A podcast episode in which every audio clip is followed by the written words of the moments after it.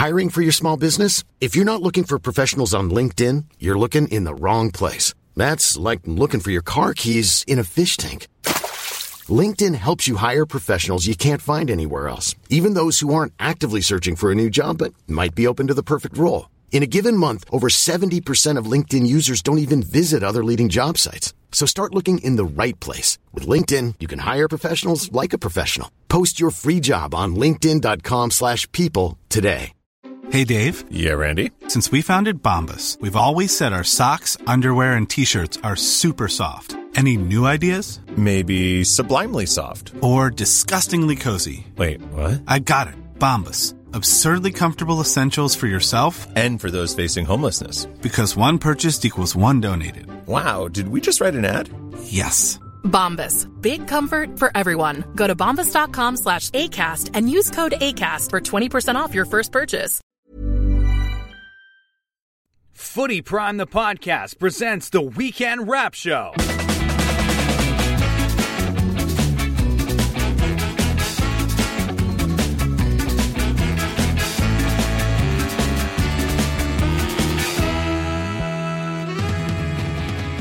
Yes, this is the weekend recap. A historic weekend in some parts of the world. A world class weekend, some might say. A world championship in a sport that all of a sudden people care about. And of course, our world class sport providing some world class goals and world class drama. I mean, that's at least how MLS is going to sell it, but it was pretty entertaining for us. How you doing, everybody? I'm Brendan Dunlop. Happy to be joined on this Sunday, as I always am now, by Craig Forrest. How you doing? I'm good and deeply distracted by a world class championship battle on the felt. It's James Sharman. How you doing, boys? You're not participating in this snooker world championship, but you are not in your usual recording location. I'm not because I had to be by a TV set this time around because uh, it- we're, we're deep into the final of the Scottish Open and uh, Luca Brecel right now up 8-5 on John Higgins, which means he's a frame away from winning his first championship. And right now he's deep within the Reds.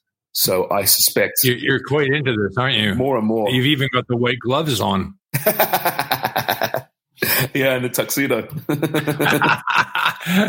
That'd be awesome. I should. What are the chances that by the time our primers listen to this, that the guy that you said is in the lead here with how many uh, how many innings are left? How many how many frames are left? innings, Yeah? frames. Uh, Luca, listen, he's going to. Oh, oh, he just routed the jaws of the pocket with the black there. No, it's in. Um, Luca Brecel is about to win this, I would say. So by the time uh, listeners listen to this, they will know the result if they care about snooker. By the way, our, our boy Bergman Hotspur, Yeah.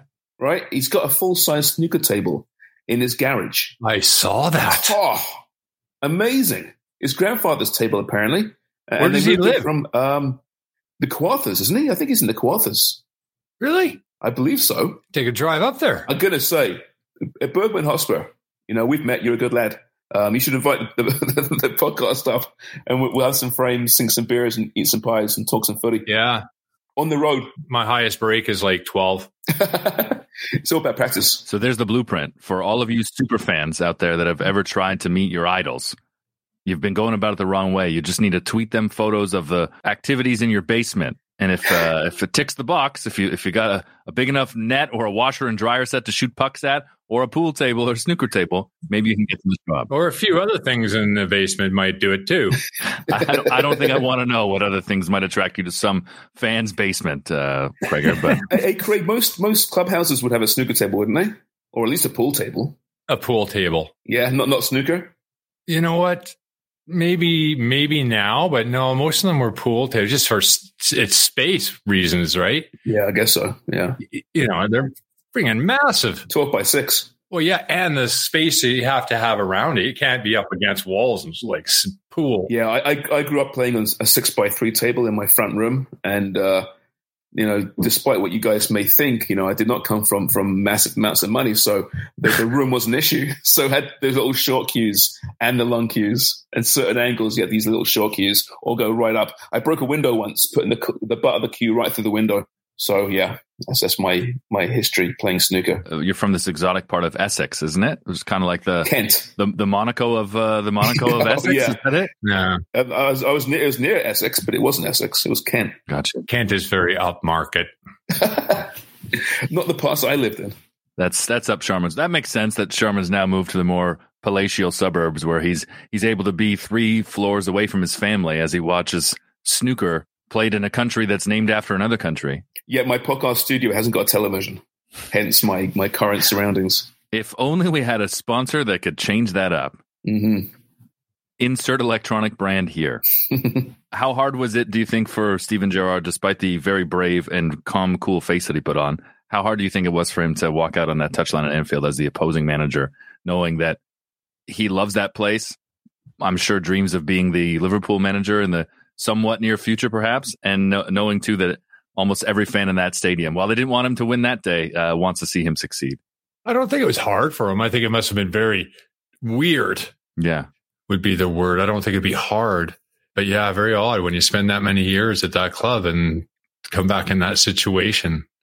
And he must also be quite proud of that too, because I mean, he hasn't been a long time retired, and to be Premier League manager of a you know Villa going back to Anfield at this stage so early, and with Villa playing pretty well, mm-hmm. you know, res- resilient, you know. So overall, I think he has to be pretty happy.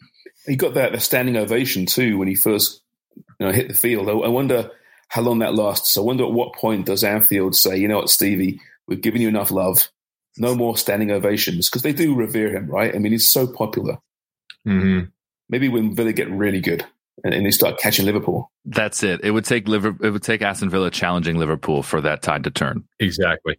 Right. I remember. Yeah. You know, in our industry, it's uh, it's an older adage, I guess, or or idea that if you're if you work in the media, you got to hide your fandom. There's no fans in the media, right? No cheering in the press box is the old saying, but particularly on TV, as things got be more casual and a bit more personality was encouraged, um, old school bosses and managers would always say, "Don't let them know who you support." When we started working for a old school manager of this type, um, a boss, he said to me, "Oh, you like Villa though? You can tell the people. It, will be cute. If you liked United, you couldn't be talking about that on air or Arsenal. No way. But Villa, yeah, people will feel bad for you. You should go on air and say you like Villa. The old sympathy vote. yeah, it's like Ted Lasso, uh, Richmond supporting the Richmond team. Well, I tell you, in most parts of the world, Richmond AFC are bigger than Aston Villa because that show is massive. It's a great show. I wish there was an all or nothing on Liverpool when the Klopp has been there. Maybe that'll be next season. We brought that up on the previous show, Sharms. You asked where the cameras are this year. They are at Arsenal this season. Yeah, so, sorry, sorry, B, I wasn't listening. Uh, I just got to uh, update you the snooker here. Please do. Yeah, something epic just happened. Yeah, Brecel just won with, with a 128 clearance. And his last black he did with a no look shot. Come on. Yeah, no. Like look. just to rub it into the other guy. I think a little bit of showboating. You know, you can you can the, the young players nowadays are already giving it to the fans. You know, these two have mutual respect, so that's a great way to finish up. What a great performance! 128. The other guy should have broke his cue over his back. it's not Ronnie O'Sullivan or, or, Alex Higgins. He would have done that probably. Sorry, but you, you, were saying. I don't even remember now.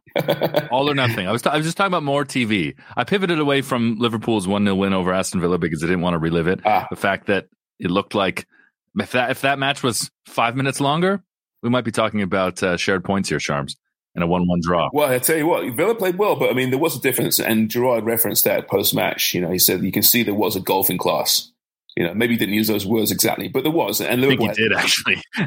he used those words exactly. Was it, was it, exactly those words? Yeah. And I mean, listen, uh, I, I don't think Villa could be too aggrieved. I know they weren't that happy with the penalty, but I tell you what, there's some great penalties this weekend, weren't there? Holy crap! Not in MLS, but in, in Premier League, there were some great penalties. There really was. Oh, Jorginho, Ronaldo blasted it. Salah's was fantastic. Yeah. Salah's was a good penalty. Um, you had message in the group that uh, even penalties he makes breathtaking. Mohamed he does, doesn't he? There's something you know. He's just so exciting to watch. No matter what he's doing on the field, he's in that moment, isn't he? At the moment, and, and we've seen Salah have great seasons before, but I don't think we've seen him quite like this before. I don't think this reminds me of, of Luis Suarez at his very, very best. Maybe better Ooh. because there's times there when you just knew that he was going to score every game. Salah, I think, is probably surpassing that right now because I expect him to score more than one every game now, which is crazy. That's a great comparison because I actually think that Salah is more. What was the term that you used? Not valuable, impactful, more. I don't know. Use a specific term that uh, about Suarez um, that made me think about how important he is. That's to, like 17 seconds ago. I forget now. Nibble, nibble. wasn't even that long. I'm yeah, I'm like a fish. Um, with Suarez, it was yeah. You may have expected him to be on the score sheet, but if he was off, I don't think he was as contributing a threat. Whereas Salah is always a threat. Always. The surprise to me is I always thought it was there was a couple of games where short beard Salah didn't perform very well. So when I saw him on on Saturday, I was like, ooh, Villa got a chance here. He's gone with the short beard. He's gone the Clippers too short. But no, he was great as always. Well, oh, Craig, answer this. I mean, as a goalkeeper, when you see a player like him in this vein of form, when he hits that right channel and, and he's one on one with the, the defender, and you know he's going to get a shot off, like what do you what do you do? What part of your goal? Because he can go across goal, he does it all the time. Mm-hmm. He can go near side. Mm-hmm. You know, he's also he can be unselfish as well. at Times, you know, not often, but he can be unselfish. How would you play Mo Salah coming at you from that channel? You know, with with one defender between you and the ball. Well, no different than anywhere else. I mean, you can't necessarily just play the player. You got to play the play and and whatever that is, and your angles and everything else. You don't change that. There's certain things that he does that are just absolutely unstoppable, but you don't want to do something. What you tend to do with these players is is guess. You try to read what they're going to do because they're so clever. So you think, oh, okay, and so you tend to you can put yourself off balance and go one way and put yourself on the deck too early. That's a great. I love that little phrase you used there. Don't play the player, play the play. Mm-hmm. That's great because it must be really tempting when you see a guy of his ilk to, to play Yeah. the player. Like, okay, this guy's a little bit different than if it was someone else. Well, I mean, okay, when you got a guy like him coming in, say you're come, he's one on one with you, you know he's got the ability to do everything and a good probability that he will try to go around you. hmm I would say. So you can almost set him up as he's coming in to put him in a position to try to go around you. And then it's about almost guessing a little bit because his feet are so quick Mm-hmm. and he can go right or left just as well. So it's not like you can get an advantage that way. You can sometimes. I have done it with. I remember doing the Leicester with West Ham and giving actually a hole to Heskey, knowing that he would look up and go, "Oh, he's giving me that side of the net," Tempting. and I was. It's a big lure. I was, and I and then I went to close it because he was only two yards, three yards away from me, and I'm like, just basically knew exactly where he was going to go because I gave it to him, and then I split myself sort of like Schmeichel, made myself as wide as I could, and it somehow went through. That's not how I thought the story was going to end there. I No. they Yeah. I, I was expecting a match of the day highlight. You know, they had to pay him royalties because it kept playing on all the commercials. Well, well, that that near side goalkeeper, right? I mean, they always say you, you watch every week. You see uh, a goalkeeper concede a goal near side, and you every week you hear a commentator say, oh, you can never concede that there. Is that fair? Not always. Not always. Because, I mean, this weekend, I can't remember who it was. It might have been the West Ham game last week. Fabianski on a volley got beat. But the fact is, no matter where it is, like, okay, if, if you're in a really tight angle, no, of course you don't want to get beat there. But you got to remember, if it's just off center, you, your goal is your goal. So you can't be afraid to give up that near post to make yourself acceptable. And I've seen it before where guys will actually overprotect the near post, knowing that if it goes across them, they're not at fault, Right. as opposed to setting yourself in a position that, yeah, you might get beat near post, but you're in a good position. The trouble is with near post shots on a tight angle is that you have to get a hard hand on it as opposed to it going across you. You just need Tip a it. nick. Yeah. Right. You just need a nick to get it by that far post, but you got to get a solid hand if it's coming into the near post. That's just the difference. And that's why you, you tend to close a little bit just for that reason alone. But it's still, it is. It's the goal. The goal's the goal. The way you described that Heskey play, like Sharman, I totally anticipated that ending with some spectacular save, which was my follow up was going to be Did you catch yourself a lot or did you put yourself in situations a lot where you were trying to bait a player? Mm-hmm. Yeah. Yeah. And, and the situation as it comes up, there's certain things that you know players are going to do and certain tendencies. And then there's a, there's, I always had a water bottle in, in beside the net, but when there was a penalty, for instance, um, when you're looking at a goal from the penalty spot. You you see a frame. Mm. Uh, sometimes you, the frame behind, but these are all targets too for people, right? And they'll use them when they're taking a penalty. I would put a water bottle down in in in one of the corners, especially on a net that looks just like a white frame. It doesn't really have because the nets now that go back and they're they have those big frames like big boxes basically. There's not a target as much as there used to be with those bars that came down. So you put a water bottle there, they don't even think about it. They don't think you're thinking about it, but they'll they'll shoot at it more times than you think. Wow. They'll use that water bottle as a target. You're getting in their heads with the water bottle. I love that. So I just put I just put it right in the corner. I did it in the Gold Cup thing. If you look, and there'll be where Spria was. It was there. So when you were standing in the Gold Cup, you were standing at, at one post. W- Was the water bottle the same side, or was it the other side to really screw them up? I forget. I can't remember where you had your water bottle. My right. It would have been to my right side. Right, so you stood on the other side and put the water yeah. bottle. Well, I was kind of bouncing back and to forth. But yeah, yeah, yeah. Really screw the hell out of them. I love that. That's great. Since we're on goalkeepers, let's just get to the penalty shootout in MLS Cup, shall we? Because Sean Johnson was amazing. He's got some strong wrists today. Holy crap! and and he you know he really is like a like a penalty specialist you look at how new york city got into that final and conceding at the death what a late goal by portland who had shown nothing seemed like they had no interest even gio savarese bringing on diego valeri in the 88th minute like you've been trailing for nearly an hour how, how how are you not going for this at home you could tell that the angst in the stadium it was amazing that they got it to to penalties and then it was great for the spectacle too, wasn't it, for Portland? Because that place is great and yeah place went absolutely berserk. I played in Portland. We, we used to have soccer tournaments in the city of Portland down there. it looked like portsmouth as a tv spectacle it was great because the camera angle is like highbury didn't you think that on television that game looked amazing It did look good, yeah. And it's very tiered, right? The fans and the, you, they do a great job. They do. I mean, it, it sounds like a proper football match. That's for sure. I can't believe, you know, when you look around and you see what's going on in North America and these like these stadiums full, Atlanta, and it's incredible. It's absolutely incredible to think where we've come from not that long ago. When Columbus Crew were like, woo, soccer specific stadium. You thought it was a freaking miracle. Now it's a dump. right? And now they got state of the art stadiums everywhere. And it's like, it's, it's not going away. It is not going away. We just don't want them to grow too quickly. You know, I mean, listen, Garber's smart. I think he's he's very smart. He knows what's going on. But there's this new second tier league. They've just started out on with a terrible logo. mls next gen That's that's the one. MLS Next Gen. There's going to be a lot of teams, and there's a bit of a concern where it ends. Well, I was surprised with this next gen development that it seemed as though this was something that they had planned, you know, or had hoped for before the pandemic.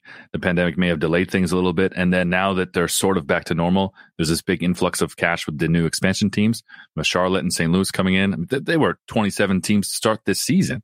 And Mhm. uh, the idea of them eclipsing 30 is very, very likely very Mhm. soon. So I think the reason that they didn't name this next gen MLS 2 is because they very much want to have a second tier that is part of promotion relegation. Because how can you have a league with 30 plus teams? I don't know. Well, you make it all regional, right? I mean, it's such a big continent. I mean, I, I just don't. I don't think North American ownership is going to. 30, 32, 33, 35 teams competing for one trophy. Well, you split it into two, like National American League, right? You're still talking about one trophy, is my point. Isn't that too many teams to compete for one trophy? I, I don't know. I mean, how many teams are in baseball? NFL is 30. There's 32 teams in the NFL. There's now 32 teams in the NHL. I feel like 32 is is the max. What about max. baseball? How, how many in baseball? 35 teams in every division. 30. You split into fif- 50, say it's 15 or 16 team conferences, Yeah. right? Maybe there's a way. So I just don't think the North American sports owner is going to accept promotion relegation. Not the ones that are in now. I mean, Right. If you if you got MLSE here and they got a team that's worth Yeah, you know by the whatever, way- Yeah, we've got a new system in play. You could be relegated next season. Yeah.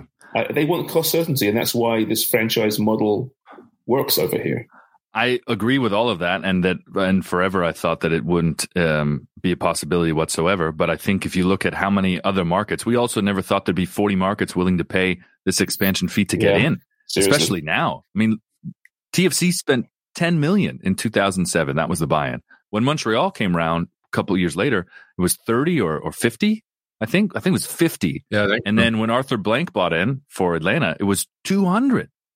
That that's a 10 years difference. By the way, it's funny on Thursday's podcast we spoke about failing upwards. Yeah. Ali Curtis has done a pretty good job, hasn't he? He's now basically running that league, the new uh, new bad logo league. Yeah, and Bad logo league. He leaves TFC, you know, his pushed or whether it's mutual, whatever. Obviously, he didn't do a very good job, and uh, now he's running a league. Less pressure. Yeah. Well, I would also say like failing upwards and succeeding upwards. New York City FC, I would put in that category because obviously they came in with the backing of the the City Financial Group. They wear that sky blue. That you know, there's been some some ties and trades between Man City and New York City, but over the last few years, they've really fallen away from that star-studded big spending model. They've spent a lot, and Castellanos was the Golden Boot winner. Um, but certainly not on the salary of David Villa or Pirlo or Lampard uh, the days before when they first came around. Got themselves in this position now where far from favorites to to win the title this year, and um, now have maybe solidified something really special in a city that doesn't even have a damn stadium for them. They're still playing in Yankee Stadium this on a child's pitch, the smallest professional field I've ever seen. Yeah, it's not a great look. how big is that, by the way? Do you know? I'll tell you the actual dimensions if you really want to know, but it is tiny. Have you been there, Craig? Have you, have you, have you done a game there from there? No. No, it's it, it's ridiculous. It's ludicrous how narrow that pitch is. Where did we do a game? Kansas, Kansas before they uh, had their new stadium in the same area too, but it was a baseball, like a minor league baseball stadium, Right. And uh, where we called the game was on a concrete. It was a box. It was almost like a prisoner of a war, like where you'd throw somebody in there with a window. Fuck! It was so hot. I had my shoes off. I had I was pouring water on my feet. It was like it ridiculous. Nice new stadium though. Ah, memories. yeah, to hell with the press box though. Yeah. Yeah, and we were way off to one side, and it was the weirdest, weirdest thing. But to go back to your previous point, you do have to give Major League Soccer and the ownership group ownership groups credit for getting it to a point where it does. You do have a spot like Portland that looks like Genoa and rains like Portsmouth, and you do have Sporting Kansas City, which um, that ground looks amazing. Um, looks like they could that could be in Belgium or kind of anywhere in Europe, and that's what's so ridiculous about City being one of the largest ownership groups in soccer, having this team still eight years into existence play on a pitch that is 70 yards wide by 110 yards long. Is that what it is? Seventy. Yeah, you look at the, the City Group and Red Bull, obviously, and I wonder how is, is this going to be just a thing of the future? These big clubs investing in other teams and having their own little personal pyramid. Well, this is absolutely the thing of the future because to talk about the expansion to 40, um, the reason I think that that is likely, and I, always thought it was, as long as if teams want to buy in, and hey, maybe you're right, maybe it doesn't get to 40, maybe 34 is is you know the sustainable ceiling. I think it it would be. I, in fact, I, I I hope that they didn't surpass it already. But Vegas, the Aston Villa owners are set to bring MLS to Las Vegas, and the registered Las Vegas villains, whether it comes goes through or not, remains to be seen. But I mean, they're obviously looking at that type of structure and that type of model, and you know the delay in David Beckham getting into Miami is he was looking to do the same thing with somebody, mm-hmm. someone that would front the money, but someone that would want to want to partner with him. And I can imagine there were some serious conversations with some of the Glazer kids about having that affiliated with Manchester United in some capacity. So it's villains. I thought MLS was getting away from these stupid names. Well, they've just registered that name as the it's it's the ownership group of Aston Villa. Would that work? Okay, as, as a Villa fan, having say it was the Las Vegas Villains and, and the connection was with Villa, would would that not seem really ridiculous to you and stupid and asinine and juvenile? You mean like you mean like Man City? Just a name, villains. I know Aston Villa, villains, but Vegas villains in a city full of gamblers. I don't know. I it seems a bit perfect Seems odd. actually. Maybe what you just don't like things that make sense. Yeah, I think it fits well. Yeah, Vegas villains, all about it. Oh God, Columbus. What's next at Columbus Crew? Did you know, Craig, that we work with John Tortorella over here? He doesn't like anything that's fun. My God, look at you with the different opinion. When it comes to, I know I, I don't care about shirts and color schemes and logos really, but names I, I do care about. It does add. I like authentic, old-fashioned names. Just do. Sorry. Sue me. Well, maybe they can incorporate it in like you know Las Vegas FC or Yeah. Vegas Villains United City Group, something like that. Get them all in there. Athletic. All right. Vegas Villains Athletic. I think that'd be a good one. Vegas Villains Athletic. I'd never thought about that. You're like a team in Vegas affiliated with Aston Villa named Villains in Vegas. That that is perfect, actually. the Vegas Villains. I, I love that. Oh More and more. Yeah. And that's how you lose me because I would move to work for that team. That's how you lose. yeah. The Raiders works there too, it does actually. Yeah. Yeah. and the logo. I feel bad for fans in Oakland because the Athletics are are doing everything possible to try to move to Las Vegas as well. That would be a shame, wouldn't it, with Oakland? Because Oakland, like, uh, the Athletics are synonymous with baseball, and they're a, they're they're a global brand. Even when I lived in England, didn't know much about baseball. I knew the Athletics played in Oakland, you know, and that'd be a real shame. Yeah, let let Tampa move there or or put a team back in Montreal. That should be the priority. All of a sudden, Vegas needs you know s- a, a team in every single sport. Come on, Oakland uh, won't get another team ever again no, they won't. if they lose them. No, they wouldn't. It's a shithole.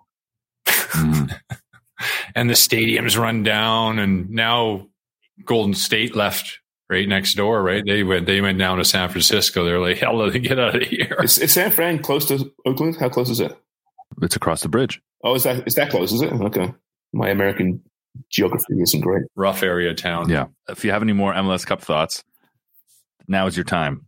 No, I got none. Shirtless Ronny Deila. Did you like that? Who? The coach, Oh, the naked Norwegian. We'll call him that. Um, Steve Clark, I found amusing, the Portland goalkeeper, because he, he looked like he was actually Steve Clark, the Def Leppard drummer with one arm. not as good as not as good as Sean Johnson Nice. in, in the penalty shootout. no, Sean Johnson's pretty great. I mean, they were awful penalties, but he made some great saves in that shootout. He really did. Credit to New York City FC for finally winning a title. I think we all thought that the, eventually that would come, and maybe it would have come with some bigger names on the roster. But I hope it gets them a new ground because, as we said, that that Yeah. field is embarrassing. Um, I'm Can't we can't like celebrate the house that Frank built? I'm sure it's deterred many of star players from considering, you know, joining the organization. And uh, and for some comparison to you that are wondering what the hell is 110 yards by 70 yards, the Premier League it's uh, 115 yards long and 75 yards wide. It seems smaller than that, doesn't it? When you're there, it really Mhm. does. Anyway, enough MLS. It doesn't pass the eye test. That's just on paper. I think it's even less than that. Yeah, it might be. Yeah.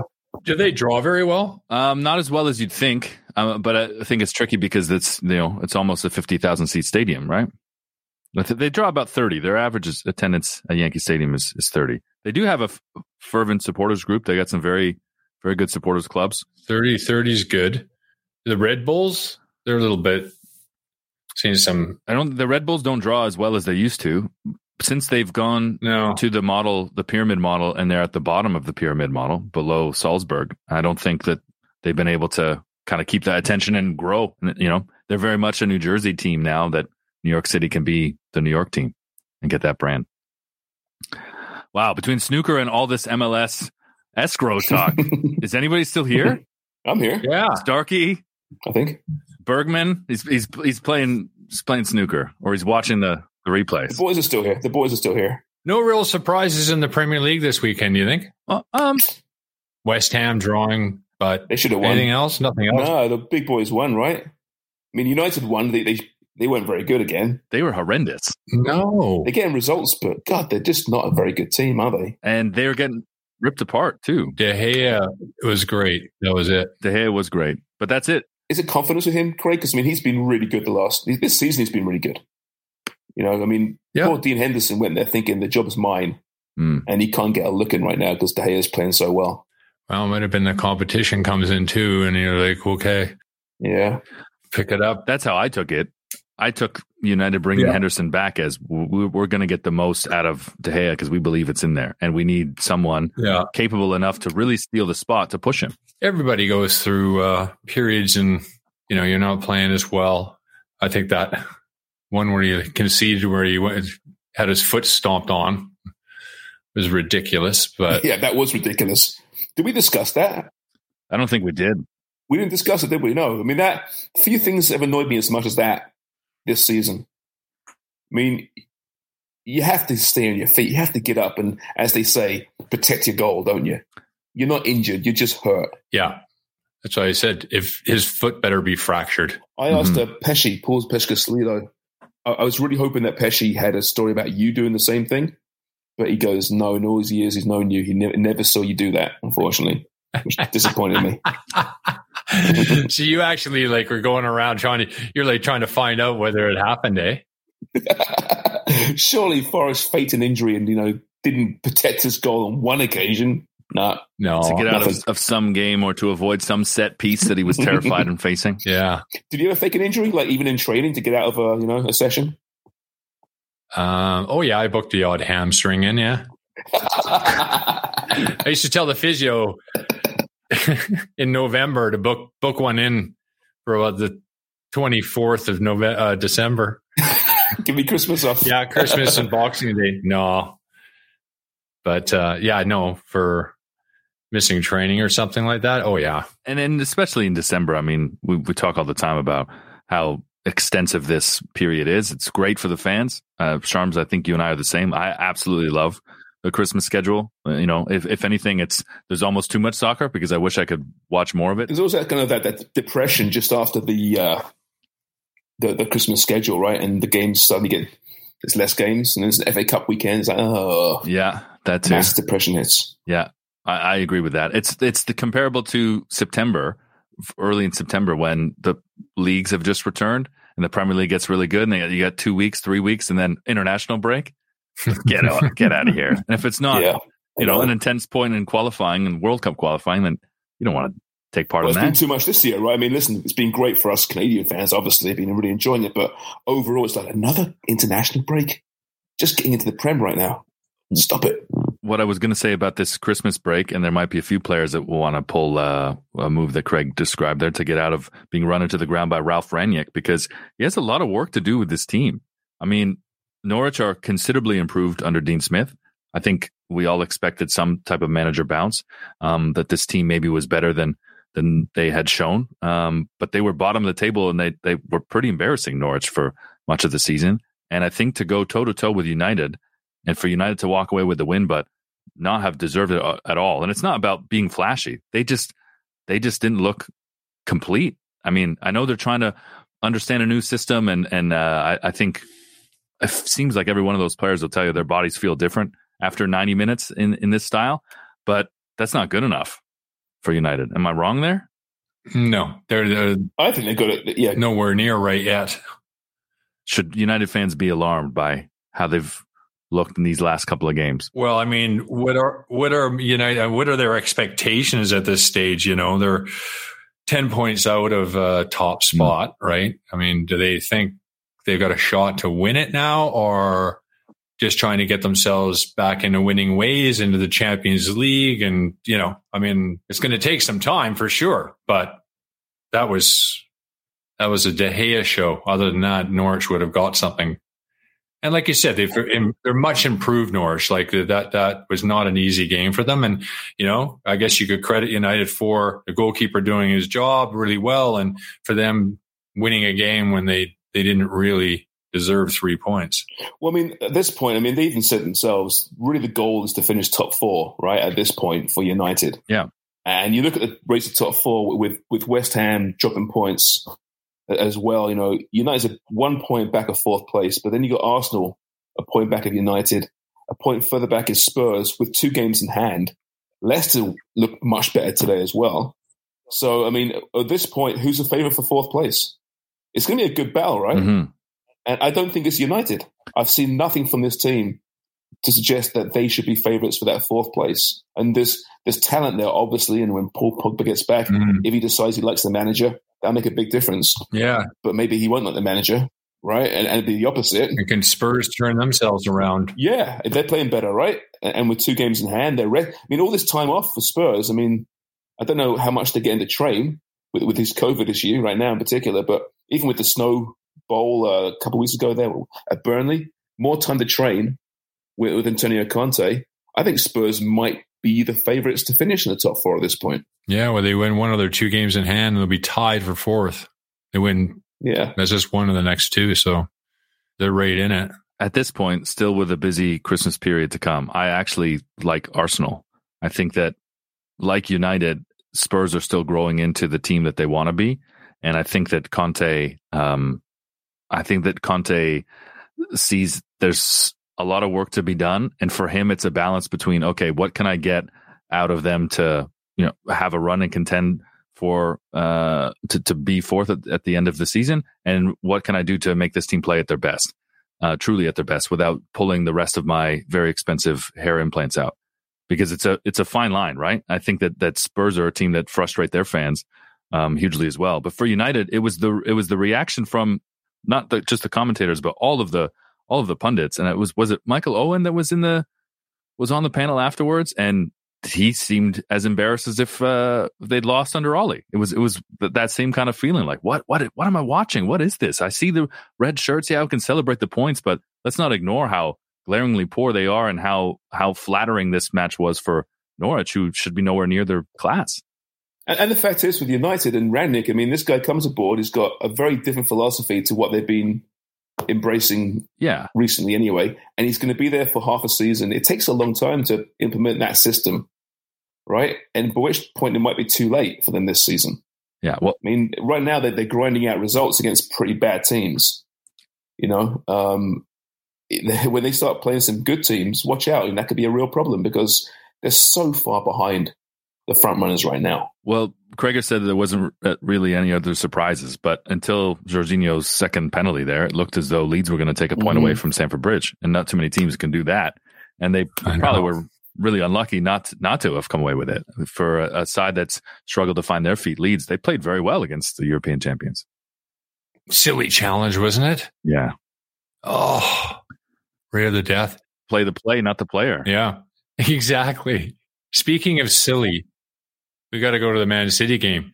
Raul, you see, Oh my God, what is he thinking? The sent second yellow card, 30 seconds. free kick, and he's he's not giving ten yards. I mean, the panel was incredulous Yeah, as well, thinking, what was he? Was it just a brain cramp? What was it? I mean, you're on a yellow card. I'm thinking, you know, when you know, like there's a set piece at the top of the box, and you get players will stand there, and the the referee will go, you know, okay, on the whistle, back up like ten yards. You know, they get away with it, kind of a little bit like that. But there's a point where it's like, you know, you're supposed to be ten yards. Quit being a dickhead, back up, and then he does that. Yeah. And it's like, it's unbelievable. I, I love the way Conor Coady was like, he was remonstrating with the referee, saying, "What do you mean you can't do that?" It's like, yeah, you can. That is the rule. It's clear cut. Yeah, If you don't back up, it's a yellow card, and Yeah. he's in a yellow card. He's under a lot of pressure. He's, he feels like he's got to justify his place for his club and his national team. I, I think I thought. I mean, Bruno Lage kind of like commiserated with him when he came off the field, but I mean, other managers would not have done that. They would have said, "Get in your seat, you idiot." You know, and maybe there were words afterwards because Wolves. Listen, once again, they're playing a very good team very well. Mhm. They're very good defensively. They're in the fight, as they were last week against Liverpool. And then this kind of stupidity can cost them important points because right now they're in that conversation for fourth place as well. If you look at the standings, hmm they've really come on a long way. They're a really nice team. Yeah, they are. The manager said he'll learn from his mistakes. He knows that he cannot do that. So why did he do it? yeah, exactly. It was funny when he was walking off, throwing throwing his little uh, helmet from his skull injury. He's throwing it on the ground, the crowd cheering every time he did it. I know. I think people feel guilty calling him an idiot because of what he's been through the last, you know, 15 months and what a great story it was to see him back on the field. But sorry, you're still an idiot. Mm. you shouldn't do that. Hopefully, you know, bring, bring some of that stupidity to your national team in the next uh, couple of months would be really handy. Well, you went straight to the the brain judgment. Like, what was he thinking? Was it a brain cramp? Was it? Is it not functioning I, up I there? didn't mean that. Yeah, I, I didn't mean that at the time. But had Okay. I thought of it, mm-hmm. I, I, I probably would have used it. You're right. Had I thought it. That's the difference between your accent and mine. People just assume. People just assume that's where you were going with it. Because he's recovered, can you make fun of him or not? Sure. Yeah. Okay. Good. Craig played the game. He can. He can do it. Yeah. You, you guys always make fun fun of my one bollock. No, we do not. You're the one that makes fun You of it. make fun of it, but it definitely is encouraged by Wonger because he just loves talking about genitalia. I would say that in general, we're pretty self-deprecating, no matter what our imperfections are. So, uh, Exactly. sure, then we can. Yes, we can make fun of his brain Yeah, injury. it's what brings us together, truly. I mean, Wonger thought he hit the nail on the head when he said, well, it was un- unemployment that brought us together, but it's our self deprecating humor and low self worth that keeps us together. Low Yeah, exactly. self worth. Yeah, exactly. That's it. There we go. That's it. Arsenal 3 0 winners over Southampton. Cruised it. Cruised. Yeah, I know. Southampton's just shit. Every once in a while, they lay an egg, though, don't they, Southampton? yeah, they do. It's crazy. Yeah, they they they are the most uh, most inconsistent. They're horrible to pick. You know, when you're trying to gamble because you have no idea what team's going to show up. Mm-hmm. because they can they are capable of pulling off su- surprises and i think as a team they they can play well as a unit but they they do just have these moments where they get absolutely shredded or you know they start trailing early in a game and you just think oh god damage control at, at 2-0 let's not make it 9 and it's the end of it for them mm-hmm. and i think that's newcastle now Yeah. They're very close to the bottom three, Southampton. They're only, well, they're five points clear of Burnley. I think the Saints are very capable of getting sucked into that, especially with, you know, you look at how much better Norwich is playing. Like, God, could the Canaries pull themselves out? I think at some point, I think Norwich is still going to go down personally, if I had to bet on it. But I do think that they're going to pull themselves out of the bottom three and make it very dramatic down there. Yeah, and Southampton definitely could get you know drawn into that battle for sure. I mean, that's, that's probably the only team I've ever watched that could on a given day beat Man City or could lose nine 0 to Man City. Yeah, it's true. You just don't know what's going to show up. You really don't. But No. you, mm-hmm. you mentioned Arsenal before, B, and Yeah. you know you, you like them. I, I just I, I think they're a work in progress, but I don't think they're as good as perhaps we might think they are because you look at their results, right, and who they beat. Right, they they beat Southampton. Okay, then they, they lost to Everton last week. United the week before. They beat Newcastle. They beat Watford. They beat Leicester, who were struggling at the time. They beat uh, well Villa, at the time were, were very very poor. Uh, so the teams they're beating are not good teams. The teams that they face, who are decent teams, they do they have a hard time against. You know, they, they don't beat the cities, the Chelseas, the Liverpools, But if you're beating everybody Spurs, else, even Spurs. Yeah, I know. So right, but that doesn't mean they're going to be a top four team. they've Though. done it before. They've done it. They've done it before with beating everybody except the the top five around them. Right, right. And, and okay, so, but that doesn't mean they're a good team, though, or a good side. It means they're a team very much a work in progress. They've got some big issues there, right? Mhm. I mean, Aubameyang is, I don't know what happened to him. I mean, is it age? Has he lost a step? Has he lost confidence? He gets a big contract. He's been pathetic since. He hasn't been good. Yeah. And, and has Lacazette reached the heights that you expected of him too? Because I, I feel like, When he joined, when he signed, I mean, that was a big deal, right? He, he'd been doing so well. and the the idea of having the two of them was lethal. He's captain, right? He often gets a captain's armband when he comes on, when Aubameyang's not We've there. discussed before. Armbands mean nothing though, I know, but there's something that Arteta likes about him. So you're not going to read anything into Leicester's 4 0 win over Newcastle then because Newcastle are shit? Leicester, well, speak of inconsistent, I, I don't know what Leicester is either. I mean, I still think they're a pretty good team and they're better than they've shown so far. Uh, James Maddison's really warmed up the last month or so. He's looked fantastic. And uh, and Dak has scored. Did you see, see the celebration? Yeah. We got another we got another Espria in the Prem, which is always good to see. That's a lovely goal, by the way. That was a great goal. Did you see Conor Gallagher's second goal in Palace's win? 3 1 over Everton? Yes. Oh, I haven't seen that yet. Oh, he's a player. He he had a he had a cracker. Conor Gallagher's got six Well- goals for Palace. outside the box, right? Got his got it on his right foot. I think it was a poor clearance, wasn't it? Yeah. And then he got in the end of that twenty something yards out, right foot, fucking just top corner. Is he being the breakout player of the season? I think he might have been. He's pretty good. Definitely their breakout player for sure. I, I think a, lo- uh, No one was saying before the season, watch out for Conor Gallagher at, at Palace. No. right? I don't think. Maybe they were. I, I no, wasn't. I don't think anyone thought, oh, Chelsea's really missing out with this guy not being there. But I would be surprised if he's not back at Chelsea next season. Um, the way that he's playing now, they'll, they'll certainly look to keep him there. Whether he's able to get into the squad, and that's what the commentators were on about how they hope that he is able to stay at Palace next season because he can continue this run of form and continue developing. He's got six goals, which is the same amount as Mason Mount right now. Yeah. Vieira Vieira is doing a good job too, eh? Very good job. Yeah. Uh, that's hilariously, that's the only game that I took like proper notes on for this podcast. And one of them is to credit Vieira for, I think, not getting enough credit for how well Palace played against United um, in that loss. Because Palace really gave them everything. And, you know, it, it, was United's quality that won out.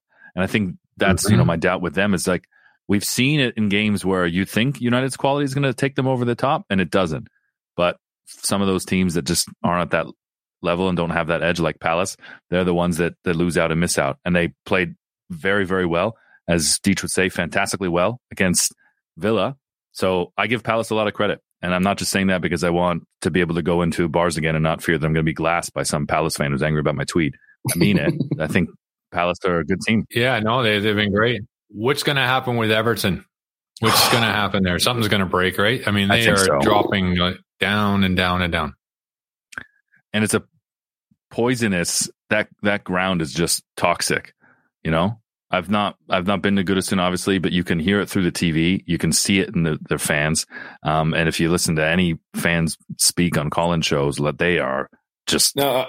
Uh, are they are they devoting their, their anger towards just the club as a whole, the ownership, or is Rafa getting an unfair?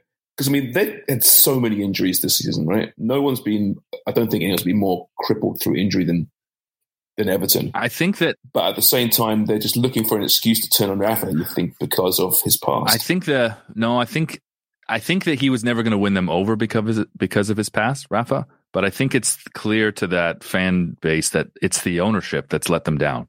And you can write checks, and oftentimes, you know, we've seen teams do it. The more you spend, well, it eventually it brings success. But Everton have spent half a billion. They've gone through five managers in six years. And this last one that brought in a guy that they probably shouldn't have because of his past and because of where the team is as well. They just brought him in because he was a big name, and it's been an absolute disaster. The the cherry on top. Yeah, but that's not. Is that ownership's fault? I mean, they spent half a billion dollars. They've spent money. It's been perhaps the uh, the guys they've signed and hired to recruit has been the issue. And the guy I forget his name now, Marcel Brand, right? He left last week. Mm-hmm. He walked away. So I mean, blame ownership for those guys. Sure. Sorry, I'm as you can see, I'm trying to plug my computer in here. There we go. All right. Um, but they've, they've committed, they've spent money, just it's been poorly spent. You can't keep blaming managers, but the injuries are a major factor for them for sure.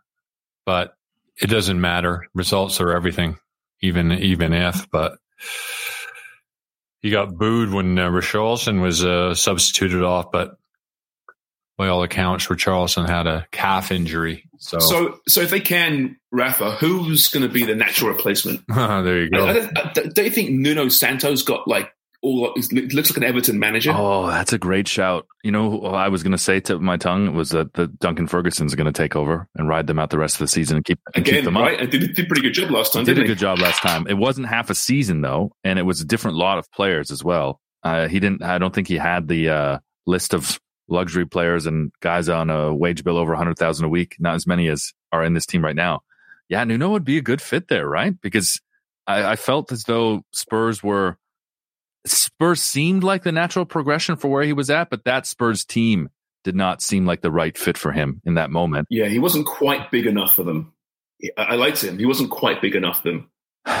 right? Whereas I think Everton, you can't say he's too he's not big enough for Everton. I mean, with respect to Everton, they're not the team they were you know, 30 years ago. They're just not. They haven't won anything for I don't know how many years. I don't think there'd be too many managers, particularly young managers or progressive managers, who are looking at their career on an upward trajectory that say, you know what, Everton, now give me them. Yeah, I mean, I mean, in fairness, they've, they've signed some pretty well-known managers over recent years. Has some good managers. Roberto Martinez did a great job. Well, for a while they did a pretty good job. Yeah, Ancelotti, great, great managers. Oh, look what they did to get Marco. yeah, that's right. I forgot about Ancelotti. That's right, of course. Unbelievable. Jesus. This is the thing about like it it not working. I mean, Ancelotti turning up there was unbelievable, and that start they had with a roster that included James Rodriguez, and there was another star in that side that seemed unthinkable. Who who was it? it wasn't Richarlison? Wasn't there another player that came in with James and we're like, wow, how is this the Premier League? This is Everton and it's Ancelotti. Maybe it was just Ancelotti being there and it seemed I like. I think it may be Richarlison. Wow, how, how, do they, how do they have him there? But it was Marco Silva yeah. that brought Richarlison to Everton, I think. Oh, was it? Okay. at that time he wasn't kicking on in the in the Seleção. He wasn't playing for Brazil, but he's Right. he's worked his way into that squad to be a regular. I think that Nuno Espirito Santo is a great shout and probably a better option than Duncan Ferguson or Alan Curbishley for Everton if they're looking to stay up. But the fans would be screaming for Duncan Ferguson, though, to be given a chance, which is why the fans shouldn't be making those choices, perhaps. Hey, listen, maybe it's a great choice. Maybe he's the guy. But, I mean, there's a reason why he hasn't been given a full time manager's job elsewhere, I'm, I'm assuming. Hmm. How about how about this as well? The Everton are in dire financial situation. They lost 140 million pounds In the pandemic That's or in good. relation In the- to their in- poor spending? for the for the last financial year. Yeah, that's a big hurt. But a lot of teams in that situation that are hoping to win their way out of it. But yeah, in Everton situ- in Everton situation, I, th- I think that there's a there's a lot of toffees that are afraid this is spiraling out of control, like the year Villa went down, where you think, wow, this team's too big to go down, the team's too good to go down. I mean, we said that about Newcastle at least once in those two times that they went down as well. Hmm So I'd be uh, pretty afraid if I was a Toffees fan, but I'm not. So I'm just enjoying Roger Bennett's panic tweets about them. Very cynical, hilarious, comic panic tweets. Well, if you're going to go down, maybe now is the time to go down because you know there's all this talk about the redistribution of wealth around football and how parachute payments may not be for long. Right. You know, and, and you know there's a lot of discussion about that, which is turning a lot of fans off, which I understand.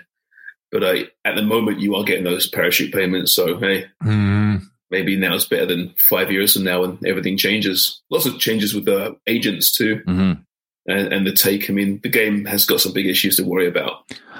But hey, reading if- about Beni- reading about Benitez, guys, and on this one again is like the financial fair play guidelines kick in right here with with losses of that substantial amounts, right? And so that was why he was unable to spend big in his first transfer window, Right. right? No other Premier League club spent less than Everton.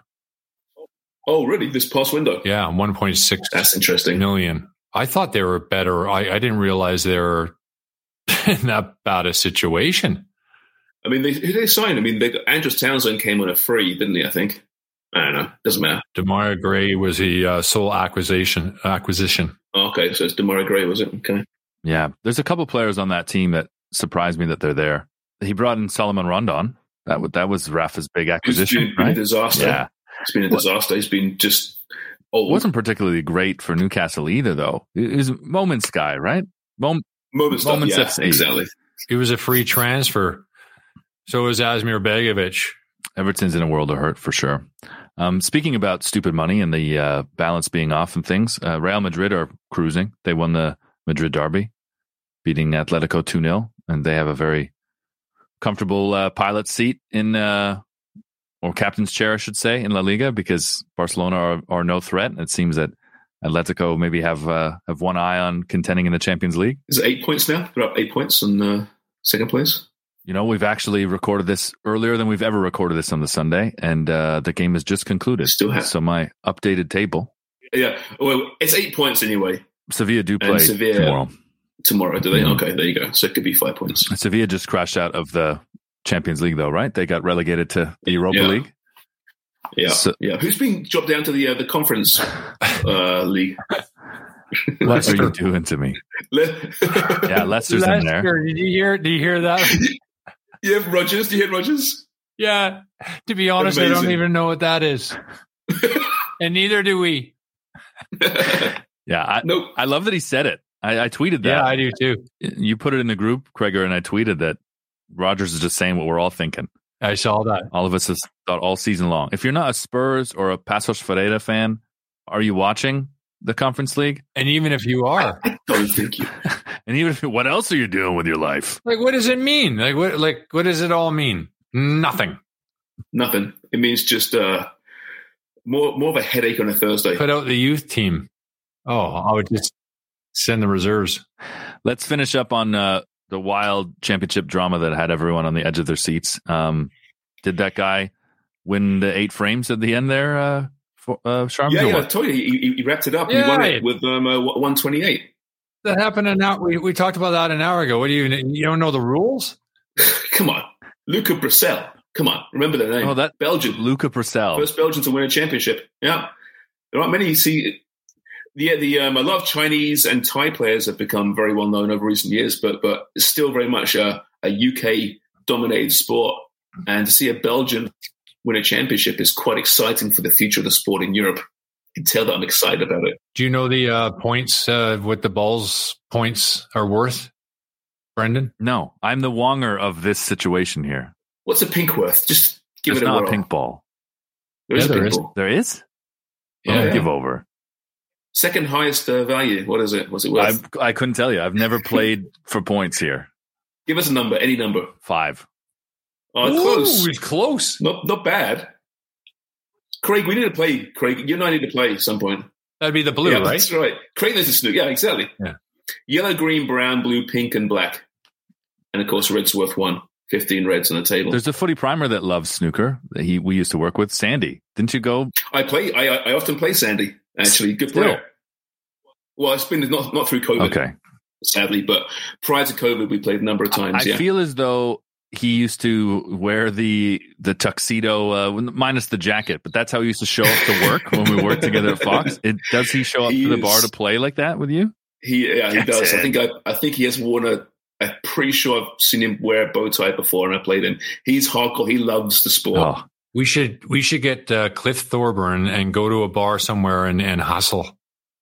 We should totally because no one know who he is, right? Yeah, put a Yeah. camera up and, and just and do a hustle. Hit like he could like hit a couple really bad shots and then we'll throw throw some Take money, it away, Cliff. play for I St. used, to, I used to I used to play for beer uh, back in my school days many a time. It was great. Pool, not snooker. Yeah, completely different skill, really. Yeah, different game I love entirely. it. It's like baseball and cricket, same thing. I love- It's not even that close. that's your niche. You know, that's that's always been your thing. You grew up on it. That's uh, that's how you would spend your free time and your days, and you had no one to talk to about it. And if only there was like a Netflix documentary made about snooker that that debuted before the pandemic and got everybody really into it, maybe people would have watched the Scottish Open in Wales. Well, you know, the trouble is, like, for most, most of my, well, early in my career, I followed the sports that no one else followed and covered. And then now everyone's bloody covering soccer, for Christ's sakes. You know, it's not niche anymore.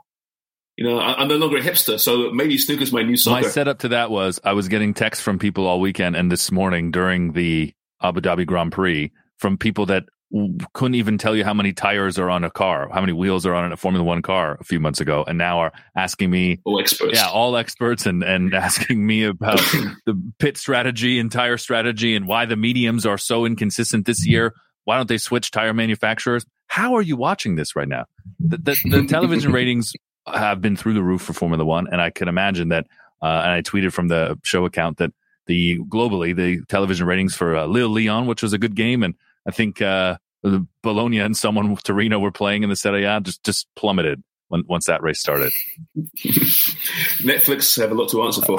Well, this is the thing with the finish, right? The the conspiracies will fly because it was a was a controversial finish on the last lap to have them come out of a yellow to run one sprint at an incredibly um, uh, altered track that allowed it to be considerably faster. Uh, Max Verstappen was on pole, Kreger, for this race. He was on pole last year.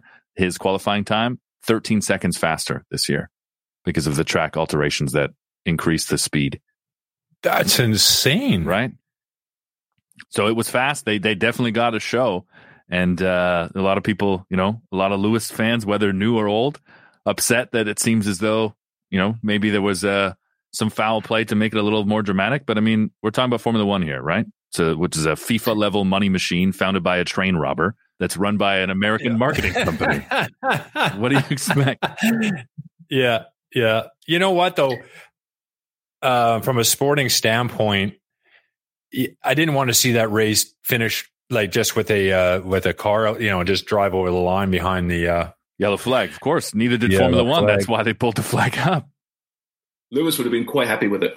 Oh, for sure, because it, and he was on his tires were no, he, he was a well, the commentator I think said it. He was a sitting duck. He was. Yeah, his tires are done. But nice to see uh, first Dutchman ever win, right? Did Jos never win a Grand Prix or uh, never won a championship? His dad's Jos Verstappen. Yes, Verstappen. Did he win? A, did he win a race? Is no, but no, I never won a title before, right? A No, Dutchman. no. No, No, never won a Never won his championship. I dad, yeah, his dad used to race too, right? It's funny, right? Because Sharman says all the time that he hates like quizzes. He's not a big fan, and I know that Wonger's planned this uh, 600 question quiz.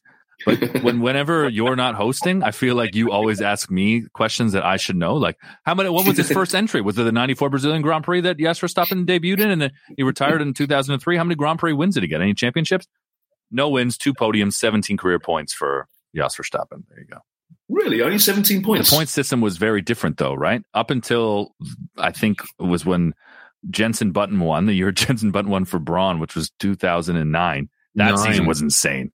There, there, you know, there was D- Damon Hill. Oh, I guess Lewis had won um, the year before to count as a as a Brit, but I was going to say uh, I felt like English Damon Hill never won, did he? 96. It was 96. 90, 94, 95 was Michael Or Schumacher. did he? 96 in the Williams with Damon Hill, and then 97 in the Williams his was uh was Jacques Villeneuve. Well, that's why I mean. I, I grew up watching Nigel Mansell, right? Great, great racer as well. And, you know, all these Brits who struggled for so many years. And now you look at Lewis Hamilton, seven world titles. It's unbelievable how much better he is than everyone else. And I, people say it's the car, whatever. Mansell has some pretty great cars too. He's also racing against Ayrton Senna, which is a bit of an issue. Um, but seven titles, and he'll get eight eventually, I would think. He'll get eight next Um, season. My God, I mean, is, is he the greatest of all time? I, I mean, you tell me. In my opinion, in my opinion, he is. And there was one race this season. Now I forget which race it was, where he ended up at the back of the pack, and you thought it, even to get in the top five would be incredible, and he won it. And that was based, you know, he has an amazing car, but it takes driver ability, and there's no mm-hmm. there's no one like him. And I think that to, to be able to do it at that level, to surpass Michael Schumacher, I, I think that he had some great cars, but there's there's something to it to be able to continue to do it. We hear it all the time in every sport. It's one thing to win a championship. It's a lot harder to defend it. And I think at that level Mhm. where everyone's chasing one driver, The Formula the Formula One, the, the best driver tends to rise and rise up to the best team. Don't you find that as well? Like, Yeah, that's a good point, actually, isn't it? They get recruited by the best teams, yeah, right? that's how it works. paid the most. No, it's a it's an exciting time for Canadian soccer on both sides of the coin. It's an exciting time for British racing because Lando Norris is the is the next one, and George Russell will take Valtteri Bottas' seat in Mercedes, and George George Yeah. Russell's a, a great driver as well. But How been about a our, great- Cana- great how about our title in Canadian? Uh, how does he do? uh, Lance Stroll finished 13 in the uh, drivers' standings in the drivers' championship standings behind uh, Oh, yeah. former world champion Sebastian Vettel, his teammate at Aston Martin Racing. But hey, we can say, you know, what a great year this was for Canadian sports. The women won gold. Look at where the men's team's at. Uh, Damian Warner won the uh, Olympic decathlon. So he's the world's best athlete. And a, a Canadian decided the Formula One World Championship. Because if Nicholas Latifi Yeah. didn't crash into the wall, we're not getting one uh, one lap sprint there that sees So, Max so Verstappen Lance. Stroll should be considered for the Don't Call It Lou Marsh Award next year. For, for Don't call it the Lou it was Latifi that hit the wall uh, that set that up. No, no, but Okay. yeah, but, no, but but Stroll was involved though. He was he was central to the championship being decided the way it was. by by by not really being involved. I thought he just said he was involved. He was his teammate. I said Latifi hit the wall. Two there's Oh, there's you were two about- Canadians on the grid. Oh, Oh, now that he doesn't host the Oh, sports that's right. show, he doesn't he doesn't know. so, huh? okay, so Latifi. Yeah. So so Latifi should be considered for the Don't Call It the Lou Marshall Award next year. Uh, see, you know what it is? It's been so long since I've seen you that I don't get Charmin quality anymore. Your humor has been diluted because you've spent all weekend sitting in the same pair of clothes watching snooker. I haven't watched as much sport as I have this weekend for a long time. Like yesterday, it was like wall to wall footy and the snooker, and it ended with the Leaf game and then followed by UFC. And then today, I didn't plan to watch much sport because I had things to do, but somehow I managed to watch a lot of snooker. I know you feel like we pick on you a lot for how you've looked lately on these zooms, but today in this in this setup in your very large suburban basement, right now, honestly, Kreger, doesn't he look like he could be talking about like triple A baseball? You look so American. You look like an American dad. Let me tell you about the I'm wearing Pac-12. Yorkie. I'm wearing a, I'm wearing a Yorkie United. but it looks like it could be a collegiate university. It could be. Uh, this is where my daughter went to school, and I love it. And let me tell you about the lacrosse team. It looks like you're breaking down something in the NCAA. I could never break down anything in NCAA, nor would I care to. and the old Muhammad Ali. Yeah, Picture? and Danny Dichio, the two great ones behind me. That, that that's a perfect fit. I've go I've got D Rose book next to uh, Eckhart Tolle, and I think there's some Margaret Atwood on this uh, shelf back here. So it's, it's about putting all the greats together. I see. I've got actually. I've got the Harry Potter collection on my shelf too. I don't know how it got there. I have no idea how it got there. Obviously, it's something that you love to read.